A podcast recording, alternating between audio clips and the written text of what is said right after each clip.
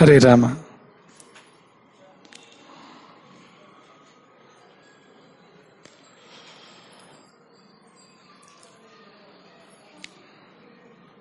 ರಾಮಾಯಣದ ಒಂದು ಸಂದರ್ಭ. ರಾಮ ಸೀತಾ ಲಕ್ಷ್ಮಣರ ಜೊತೆಗೂಡಿ ವನವಾಸಕ್ಕೆ ಹೊರಟಿದ್ದಾನೆ. ಗಂಗಾ ನದಿಯನ್ನು ದಾಟ್ತಾ ಇದ್ದಾನೆ. ಆ ಸಂದರ್ಭದಲ್ಲಿ ಗುಹನ ಭಾವದ ಒಂದು ಪದ ಇದೆ. ಗೀತರಾಮಾಯಣದಲ್ಲಿ ಆ ಪದ ತುಂಬಾ ಪ್ರಸಿದ್ಧವಾಗಿರ್ತಕ್ಕಂಥದ್ದು, ಜೈ ಗಂಗೆ, ಜೈ ಭಾಗಿರಥಿ ಎಂಬ ಒಂದು ಬಹಳ ಸುಂದರವಾಗಿರ್ತಕ್ಕಂಥ ಪದ. ಆ ಪದದ ಒಂದು ಸೊಲ್ಲು ಹೀಗಿದೆ.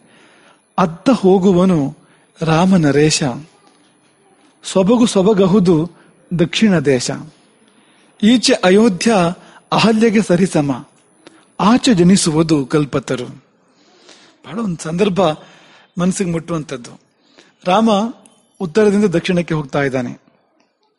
ಗಂಗೆಯ ಆ ಕಡೆ ಹೋಗ್ತಾ ಇದ್ದಾನೆ. ಈ ಕಡೆಗೆ ಗಂಗೆಯಿಂದ ಉತ್ತರ ಭಾಗದಲ್ಲಿ ಅಯೋಧ್ಯೆ ಇದೆ. ಉತ್ತರದ ಪರಿಸ್ಥಿತಿ ಏನು? ರಾಮನ ಈ ಪ್ರಯಾಣದ ಫಲವಾಗಿ ಉತ್ತರ ಏನಾಗ್ತದೆ ಮತ್ತು ದಕ್ಷಿಣ ಏನಾಗ್ತದೆ ಅನ್ನೋದನ್ನ ಈ ರೀತಿ ಗುಹ ವರ್ಣನೆ ಮಾಡ್ತಾನೆ. ಅತ್ತ ಹೋಗುವನು ರಾಮ ನರೇಶ. ದಕ್ಷಿಣದ ಅತ್ತ ಹೋಗುವನು ರಾಮ ನರೇಶ. ರಾಜಾರಾಮ ಅಯೋಧ್ಯೆಗೆ ರಾಜನಾಗಬೇಕಾಗಿರ್ತಕ್ಕಂಥವನು ಆ ಕಡೆ ಹೋಗ್ತಾ ಇದ್ದಾನೆ. ದಕ್ಷಿಣದ ಕಡೆ ಹೋಗ್ತಾ ಇದ್ದಾನೆ. ಪರಿಣಾಮ ಏನು ಅಂದ್ರೆ ಸೊಬಗು ಸೊಬಗಹುದು ದಕ್ಷಿಣ ದೇಶ. ದಕ್ಷಿಣ ದೇಶಕ್ಕೆ ಭಾಗ್ಯೋದಯ. ದಕ್ಷಿಣ ದೇಶಕ್ಕೆ ರಾಮನ ಪಾದಸ್ಪರ್ಶ, ರಾಮಾನುಗ್ರಹ. ಅದು ರಾಮರಾಜ್ಯ ಆಗಲಿಕ್ಕಿದೆ. ಅಲ್ಲಿಯ ಎಲ್ಲ ಕಂಟಕಗಳು ನಿವಾರಣೆ ಆಗಲಿಕ್ಕಿದ್ದಾವೆ ಈ ಕಡೆ ಅಯೋಧ್ಯೆ ಕಥೆ ಏನು? ಹಾಗಾದ್ರೆ ಈಚೆ ಅಯೋಧ್ಯೆ ಅಹಲ್ಯೆಗೆ ಸರಿಸಮ. ಶಾಪಗ್ರಸ್ತ ಅಹಲ್ಯೆಯಂತೆ ಆಗ್ತದೆ ಅಯೋಧ್ಯೆ ಈಗ. ರಾಮ ಬಿಟ್ಟು ಹೋದ ಮೇಲೆ ಆ ನಾಡು ಕಾಡು ರಾಮನ ಪದಸ್ಪರ್ಶಕ್ಕೊಳಗಾಗ್ತಕ್ಕಂಥ ಕಾಡೇ ನಾಡು. ಹಾಗಾಗಿ ಈಚೆ ಅಯೋಧ್ಯ ಅಹಲ್ಯಗ ಸರಿಸಮ. ಅಯೋಧ್ಯೆ ಕಾಡು ಇನ್ನು ಮುಂದೆ. ಶಾಪಗ್ರಸ್ತ ಅದು. ಅದು ನಿರಾನಂದ. ಅಯೋಧ್ಯೆಯಲ್ಲಿ ಒಂದು ಕಾಲದಲ್ಲಿ ಸದಾನಂದ ಅಯೋಧ್ಯೆ, ಮುಂದೆ ನಿರಾನಂದ ಅದು. ಆಚೆ ಜನಿಸುವುದು ಕಲ್ಪತರು. ದಕ್ಷಿಣ ದೇಶದಲ್ಲಿ ಕಲ್ಪತರುವಿನ ಜನನ ಆಗ್ತದೆ. ಕಲ್ಪತರು ಹುಟ್ಟಿ ಬರ್ತದೆ. ಕಲ್ಪತರು ಅಂದ್ರೆ ನಾವು ಕಲ್ಪಿಸಿದನೆಲ್ಲ ಕೊಡುವಂಥದ್ದು ಅದು ಅಂತ ನಾವು ಏನೇನೋ ಕಲ್ಪನೆ ಮಾಡ್ಕೊಳ್ತೇವೆ, ಅದೆಲ್ಲ ಸಿದ್ಧ ಆಗ್ತದೆ. ಅದು ಕಲ್ಪತರು ಅಂತ.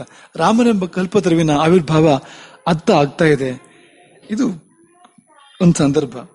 ನಾವು ನಿನ್ನೆ ಒಂದು ಮಾತನ್ನು ನಿಮಗೆ ಹೇಳ್ತಾ ಇದ್ವು. ಜೋ ಭಾಗ್ಯಮೇ ಹೇ, ಜೋ ಭಾಗ್ಯಮೇ ಹೇ. वो भाग कर आएगा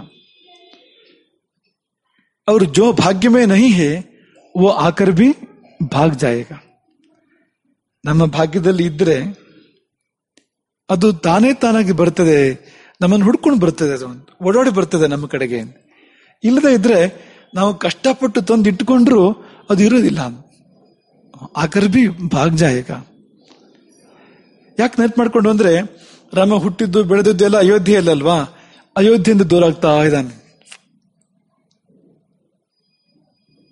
ಅತ್ತ ದಕ್ಷಿಣ ದೇಶ, ದಕ್ಷಿಣ ದೇಶಕ್ಕೆ ಭಾಗ್ಯವು ತಾನೇ ತಾನಾಗಿ ಕೂಡಿ ಬರ್ತಾ ಇದೆ. ಸಾಲಾಗಿ ಯೋಚನೆ ಮಾಡಿ, ಗುಹನಂತ ಒಬ್ಬ ಸಾಮಾನ್ಯ ವ್ಯಕ್ತಿ. ಅವನು ಬೇಡರ, ಮೀನುಗಾರರ ವರ್ಗಕ್ಕೆ ಸೇರಿರ್ತಕ್ಕಂಥವನು. ಅವರ ಗುಂಪಿನ ಬಡೆಯ ಅವನು. ಅಲ್ಲಿಗೆ ರಾಮ ಬರೋದು ಅಂದ್ರೆ ಏನು? ಗುಹನ ಆಶ್ರಯಕ್ಕೆ ರಾಮ ಬರೋದು ಅಂದ್ರೆ ಏನು? ರಾತ್ರಿ ಕಳೆಯೋದು ಅಂದ್ರೆ ಏನು? ಒಂದು ವೇಳೆ ಎಲ್ಲವೂ ಅಂದುಕೊಂಡಂತೆ ಆಗಿ ರಾಮ ಅಯೋಧ್ಯೆಯ ನರೇಶನ ಆಗಿದ್ರೆ, ಅಯೋಧ್ಯೆಯ ಚಕ್ರವರ್ತಿ ಆಗಿದ್ರೆ, ಎಲ್ಲಿ ಗುಹ, ಎಲ್ಲಿ ರಾಮ? ಎಲ್ಲಿ ಈ ಸಂದರ್ಭ? ಗುಹ ಆಮಂತ್ರಣ ಮಾಡಿದ್ದಲ್ಲ, ಗುಹ ನಿರೀಕ್ಷೆಯೂ ಮಾಡಿದ್ದಲ್ಲ, ತಾನೇ ತಾನಾಗಿ ರಾಮನೆಂಬ ಭಾಗ್ಯ ಗುಹನನ್ನು ಬಂದು ಸೇರಿತು. ಗುಹನ ದೋಣಿಯಲ್ಲಿ ರಾಮ ಕಲ್ಪನೆ ಕೂಡ ಮಾಡಲಿಕ್ಕೆ ಸಾಧ್ಯ ಇಲ್ಲ ಗುಹ. ಇದು ಹೀಗೆಯೇ ಮುಂದುವರಿತದೆ. ಈಗ ಅತ್ರಿ ಅನಸೂಯೆಯರ ಆಶ್ರಮ.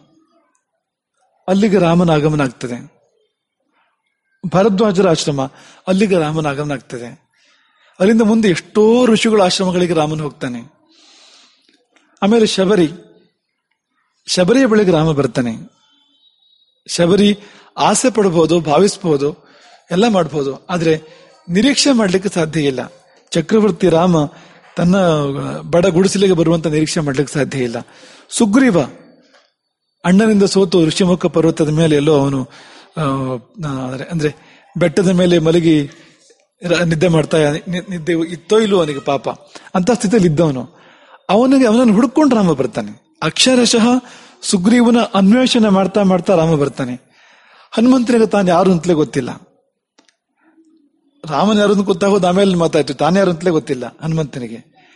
ರಾಮ ಬಂದು ಸೇರ್ತಾನೆ ಅಂತ. ಇವರಿಗೆಲ್ಲ ಹೇಗೆ ಅಂದ್ರೆ ಇವ್ರ ಯೋಗಗಳು, ಅವರನ್ನು ಹುಡ್ಕೊಂಡು ರಾಮ ಬರ್ತಾನೆ. ಅದರಲ್ಲಿ ಸುಗ್ರೀವನಂತೂ ಅನ್ವೇಷಣೆ ಮಾಡ್ತಾನೆ ರಾಮ ಸುಗ್ರೀವನದ್ದು ಅಂತ. ಅಷ್ಟೆಲ್ಲ ಕಪಿಕೋಟಿಗಳು ಅವರಿಗೆಲ್ಲ ಎಲ್ಲಿ ರಾಮನನ್ನು ಕಾಣುವ ಯೋಗವೋ, ರಾಮನ ಜೊತೆ ಕೆಲಸ ಮಾಡುವ ಯೋಗವೋ, ರಾಮನ ಜೊತೆ ಇರೋ ಯೋಗವೋ, ಸೇವೆ ಮಾಡುವ ಯೋಗವೋ, ನಾವು ಅದನ್ನು ಕಲ್ಪನೆ ಮಾಡಲಿಕ್ಕೆ ಸಾಧ್ಯ ಇಲ್ಲ ಅಂತ. ಕೊನೆಗೆ ವಿಭೀಷಣ. ರಾಕ್ಷಸರ ಮಧ್ಯೆ ಇದ್ದವನು. ರಾಕ್ಷಸರು ಅಂದ್ರೆ ಪಕ್ಕಾ ರಾಕ್ಷಸರು. ಈಗ ಹಳೆ ಕಾಲದ ಬೈಗುಡದಲ್ಲಿ ಶುದ್ಧ ಕತ್ತೆ ಅಂತ ಹೇಳ್ತಾರಲ್ಲ, ಬೈಬೇಕಾದ್ರೆ. ಕತ್ತೆಯಲ್ಲೂ ಶುದ್ಧ ಕತ್ತೆ ಅಂತ. ಅಂದ್ರೆ ಕತ್ತೆ ಗುಣ ಜಾಸ್ತಿ ಇದೆ ಅಂತ. ಶುದ್ಧ ಕತ್ತೆ ಅಂದ್ರೆ ಒಳ್ಳೆ ಕತ್ತೆ ಅಂತ ಅರ್ಥ ಅಲ್ಲ ಅದಕ್ಕೆ. ಕುದುರೆ ಅಂತ ಅರ್ಥ ಅಲ್ಲ, ಹೆಸರು ಕತ್ತೆ ಅಂತ ಅರ್ಥ ಅಲ್ಲ ಅದಕ್ಕೆ. ಕತ್ತೆಯಲ್ಲೂ ಕತ್ತೆ ಗುಣ ಪೂರ್ತಿ ಇರೋನು ಅಂತ. ಹಾಗೆ ಅಂತ ಕ್ರೂರ ರಾಕ್ಷಸರ ಮಧ್ಯದಲ್ಲಿ ಇದ್ದ ವಿಭೀಷಣನಿಗೆ ರಾಮನ ದರ್ಶನದ ಯೋಗ ಒದಗುದಾದ್ರೂ ಹೇಗೆ? ಈ, ಅಂದ್ರೆ ಅಸಂಖ್ಯಾತ ಕಪಿಗಳಿಗೆ, ರಾಕ್ಷಸರಿಗೆ, ಅಸಂಖ್ಯಾತ ಋಷಿ ಮುನಿಗಳಿಗೆ, ಅಥವಾ ಗುಹಾ ಸುಗ್ರೀವನಂಥವರಿಗೆ ರಾಮನ ದರ್ಶನ ಆಯ್ತಲ್ಲ? ಏನದು ಅಂದ್ರೆ, ಜೋ ಭಾಗ್യമೇ ಹೇ, ಓ ಭಾಗ್ಯರಾಯಗ. ಎಷ್ಟು ದೊಡ್ಡ ಭಾಗ್ಯ ರಾಮನೆಂಬುದು ಅಂತಹ ಭಾಗ್ಯ ಇವ್ರನ್ನ ಹುಡ್ಕೊಂಡು ಬಂತು. ಇವ್ರ ಇರುವಲ್ಲಿಗೆ ಬಂತು. ಯಾವ ರಾಮನಿಗೋಸ್ಕರವಾಗಿ ಎಷ್ಟೋ ಜನ್ಮ ತಪಸ್ಸು ಮಾಡ್ತಾರೆ, ಕಠಿಣ ತಪಶ್ಚರ್ಯ ಮಾಡ್ತಾರೆ, ಆದ್ರೆ ರಾಮನ ದರ್ಶನ ಆಗೋದಿಲ್ಲ. ಹ್ಮ್. ಕಠೋರ ತಪಸ್ಸು ಮಾಡಿದ್ರು ಕೂಡ ಯೋಗಿಗಳಿಗೂ ಯಾರು ಅಗೋಚರನೋ ಅಂಥ ರಾಮ ಇವ್ರನ್ನ ಹುಡ್ಕೊಂಡು ಬರ್ತಾನೆ. ಇವ್ರುಗಳು ಇರೋಲ್ಲೇ ಬರ್ತಾನೆ. ಇವರ ಸಖ್ಯ ಸಹವಾಸ ಮಾಡ್ತಾನೆ. ಇವ್ರ ಜೊತೆಗೆ ಒಡನಾಡ್ತಾನೆ. ಅವ್ರನ್ನ ಉದ್ಧರಿಸ್ತಾನೆ. ಯಾಕೆಂದ್ರೆ ಜೋ ಭಾಗ್ಯಮೇ ಹೇ ಅವರ ಭಾಗ್ಯದಲ್ಲಿ ಇತ್ತದು ಹಾಗಾಗಿ ಅವರಿಗೆ ಅದು ಪ್ರಾಪ್ತ ಆಗಿರ್ತಕ್ಕಂಥದ್ದು. ಇನ್ನು ಯಾರಾದ್ರೂ ಹೇಳ್ಬೋದು, ಇದೆಲ್ಲ ನಮ್ಗೆ ಅರ್ಥ ಆಗೋ ಭಾಗ್ಯ ಅಲ್ಲ. ನಮ್ಗೇನಾದ್ರೂ ಈಗ ರೂಪಾಯಿ ಅಥವಾ ಅಧಿಕಾರ, ಇಂಥದ್ದೇನಾದ್ರು ಭಾಗ್ಯ ಅಂತಂದ್ರೆ ನಮ್ಗೆ ಅರ್ಥ ಆಗ್ಬೋದು. ರಾಮ ಬರ್ತಾನೆ ಭಾಗ್ಯ ಅಂದ್ರೆ ಅದು ನಿಮಗೆ ಮಾತ್ರ ಅರ್ಥ ಆಗುವಂಥದ್ದು, ನಮ್ಗೆ ಅರ್ಥ ಆಗೋದಿಲ್ಲ ಅಂತ ಯಾರು ಅನ್ಕೊಂಡ್ರೆ ಅವ್ರಿಗೊಂದು ಚಿಕ್ಕ ಉದಾಹರಣೆ ಕೊಡ್ತೀವಿ ಇಲ್ಲಿ. ಅದು ವಿಭೀಷಣನ ಉದಾಹರಣೆ. ವಿಭೀಷಣ ಲಂಕಾಧಿಪತಿಯಾಗುವ ಯಾವುದಾದ್ರೂ ಕೂಲ್ ಕಲ್ಪನೆ ಊಹೆ ಮಾಡಕ್ ಸಾಧ್ಯವಾ? ದೊಡ್ಡಣ್ಣ ಕುಬೇರ. ವಿಭೀಷಣನ ದೊಡ್ಡಣ್ಣ ಕುಬೇರ ಅವನಿಗೂ ಸೇರಿದ್ದು ಲಂಕೆ. ಅವನು ಲಂಕಾಧಿಪತಿಯಾಗಿದ್ದ ಮೊದಲು. ಆಮೇಲೆ ರಾವಣನಿಗೆ ಸೇರಿತು ಲಂಕೆ. ಈಗ ರಾವಣನಿಗೇನು ಸುಲಭಕ್ಕೆ ಸಾವೂ ಇಲ್ಲ. ಯಾಕೆಂದ್ರೆ ಅಂತ ವರ ಇದೆ ಅವನಲ್ಲಿ ಅಂತ ಬಲವೂ ಕೂಡ ಇದೆ. ವರಬಲ ಇದೆ ಮತ್ತು ಬೇರೆ ಬೇರೆ ರೀತಿಯ ಬಲಗಳಿದ್ದಾವೆ. ಅವನೇನು ಸದ್ಯಕ್ಕೆ ಸಾಯುವ ಯಾವ ಸಂದರ್ಭವೂ ಇಲ್ಲ. ಒಂದು ವೇಳೆ ಅವನಿಗೇನಾದ್ರು ಆದ್ರೂ ಕೂಡ ಕುಂಭಕರ್ಣ ಇದ್ದಾನೆ. ಅವನು ರಾಜನಾಗಬೇಕು. ವಿಭೀಷಣ ಕಿರಿಯವನು.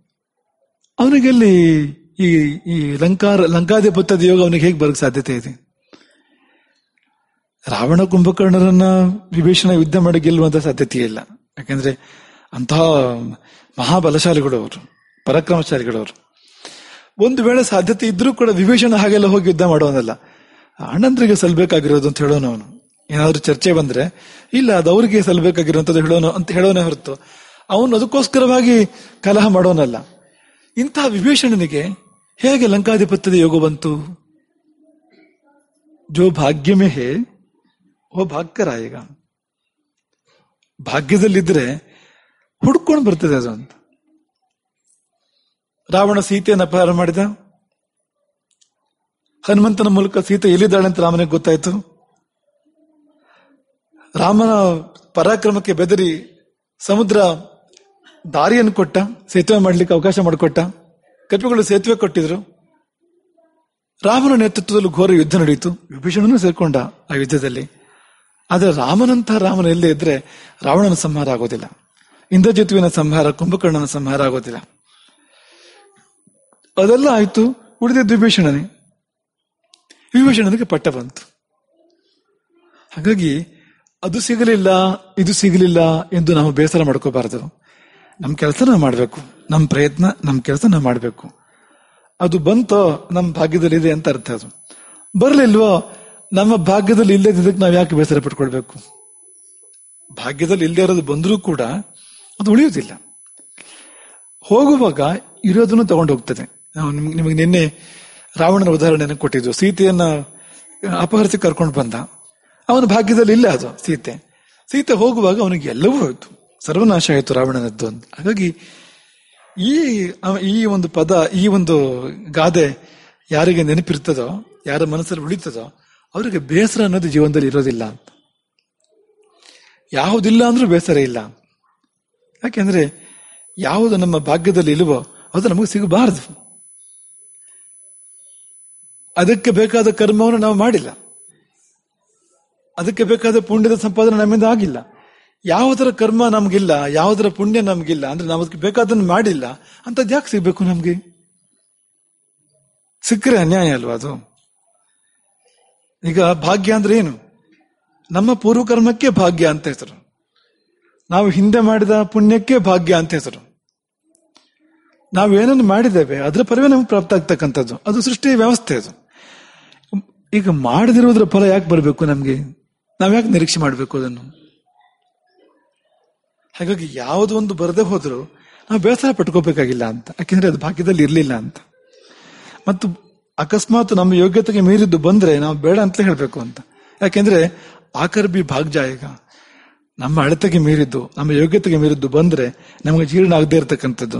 ಅದು ನಮ್ಮನ್ನೇ ಜೀರ್ಣ ಮಾಡ್ತದೆ. ಅದೇ ಜಟಾಯು ರಾವಣನಿಗೆ ಹೇಳಿದ ಮಾತು. ತದನ್ನಮಪಿ ಭೋಗ್ತವ್ಯಂ ಅಂದ್ರೆ ಅಂಥದನ್ನೇ ಊಟ ಮಾಡಬೇಕು, ಅಷ್ಟೇ ಊಟ ಮಾಡಬೇಕು. ಎಂಥದ್ದು ಎಷ್ಟು ನಮಗೆ ಜೀರ್ಣ ಆಗ್ತದೋ. ನಮಗೆ ಜೀರ್ಣ ಆಗುವ ಅನ್ನವನ್ನು ಜೀರ್ಣವಾಗುವಷ್ಟೇ ಊಟ ಮಾಡಬೇಕು ರಾವಣ. ಜೀರ್ಣವಾಗದಷ್ಟು ಊಟ ಮಾಡಿದರೆ ಅದು ವಿಷ, ಅಜೀರ್ಣೇ ಭೋಜನಂ ವಿಷಂ. ಅಥವಾ ಜೀರ್ಣವಾಗದಿರುವುದನ್ನು ಕಲ್ಲು ತಿಂದರೆ, ಈ ಮುತ್ತು ರತ್ನಗಳನ್ನು ತಿಂದರೆ ಅದು ಜೀರ್ಣವಾಗುವಂಥದ್ದಲ್ಲ ಮುತ್ತುರತ್ನ ಇರ್ಬೋದು.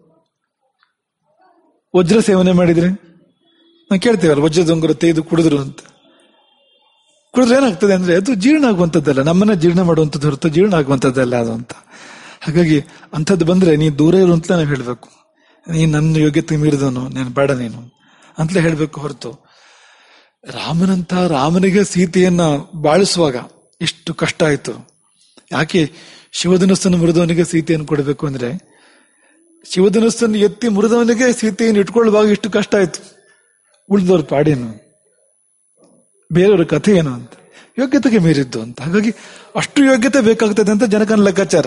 ಸೀತೆಯನ್ನ ಪಕ್ಕದಲ್ಲಿ ಇಟ್ಕೊಳ್ಬೇಕು ಅಂದ್ರೆ, ಸೀತೆಯನ್ನ ಬಾಳಿಸ್ಬೇಕು ಅಂದ್ರೆ ಇಷ್ಟಾದ್ರೂ ಯೋಗ್ಯತೆ ಬೇಕು ಅವನಿಗೆ. ಅಷ್ಟು ಯೋಗ್ಯತೆ ಉಳ್ಳವನಿಗೆ ಎಂಥ ಪರೀಕ್ಷೆಗಳು ಎದುರದ್ದು ಹಾಗಾಗಿ ಜೋ ಭಾಗ್ಯಮೇ ಹೇ, ಅಷ್ಟೇ ನಮ್ಮ ಸಹ ಇರಬೇಕಾಗಿದ್ದು ಅಂತ. ಭಾಗ್ಯದಲ್ಲಿ ಇದ್ರೆ, ಇಲ್ದಿದ್ರೆ ಅದಕ್ಕೆ ಬೇರೆ ಯಾರೂ ಕಾರಣರಲ್ಲ. ನಾವೇ ಕಾರಣ ಅದಕ್ಕೆ. ನಾವು ಯಾರನ್ನೂ ದೂರಬಾರ್ದು. ನಮ್ಗೇನಾದ್ರೂ ಸಿಗದೇ ಇದ್ರೆ ಅದಕ್ಕೆ ಬೇರೆ ಯಾರೂ ಕಾರಣ ಅಲ್ಲ. ನಾವೇ ಕಾರಣ. ಅದಕ್ಕೆ ಬೇಕಾದ ಕರ್ಮವನ್ನು ನಾವು ಮಾಡಿಲ್ಲ. ಜವಾಬ್ದಾರಿ ನಾವೇ ಹೊರತು ಬೇರೆ ಯಾರೂ ಅಲ್ಲ. ಹಾಗಾಗಿ ಈ ವಾಕ್ಯ ಇದೊಂದು ಧ್ಯೇಯ ವಾಕ್ಯವಾಗಿ ಜೀವನದ ಧ್ಯೇಯ ವಾಕ್ಯವಾಗಿ ಹಾಗಾಗಿ ನಮ್ಮ ಸ್ಮೃತಿ ಪತ್ರದಲ್ಲಿ ಸುಡಿದಾಡುವಂತೆ ಇದು ಇರಬೇಕು. ಜೋ ಭಾಗ್ಯಮೇ ಹೇ, ಓ ಭಕ್ತರಾಯಿಗ. ಭಾಗ್ಯದಲ್ಲಿ ಇದ್ರೆ ಬರದೆ ಎಲ್ಲಿ ಹೋಗ್ತದೆ? ಭಾಗ್ಯದಲ್ಲಿ ಇಲ್ಲದೆ ಇದ್ರೆ ಬಂದ್ರೆ ಎಲ್ಲಿ ಉಳಿತದೆ ಅಂತ. ಇಷ್ಟು ಮಾತನ್ನ ಮನಸ್ಸಲ್ಲಿ ಇಟ್ಕೊಂಡು ನೆಮ್ಮದಿಯಾಗಿ ಇರೋಣ. ಹರೇ ರಾಮ.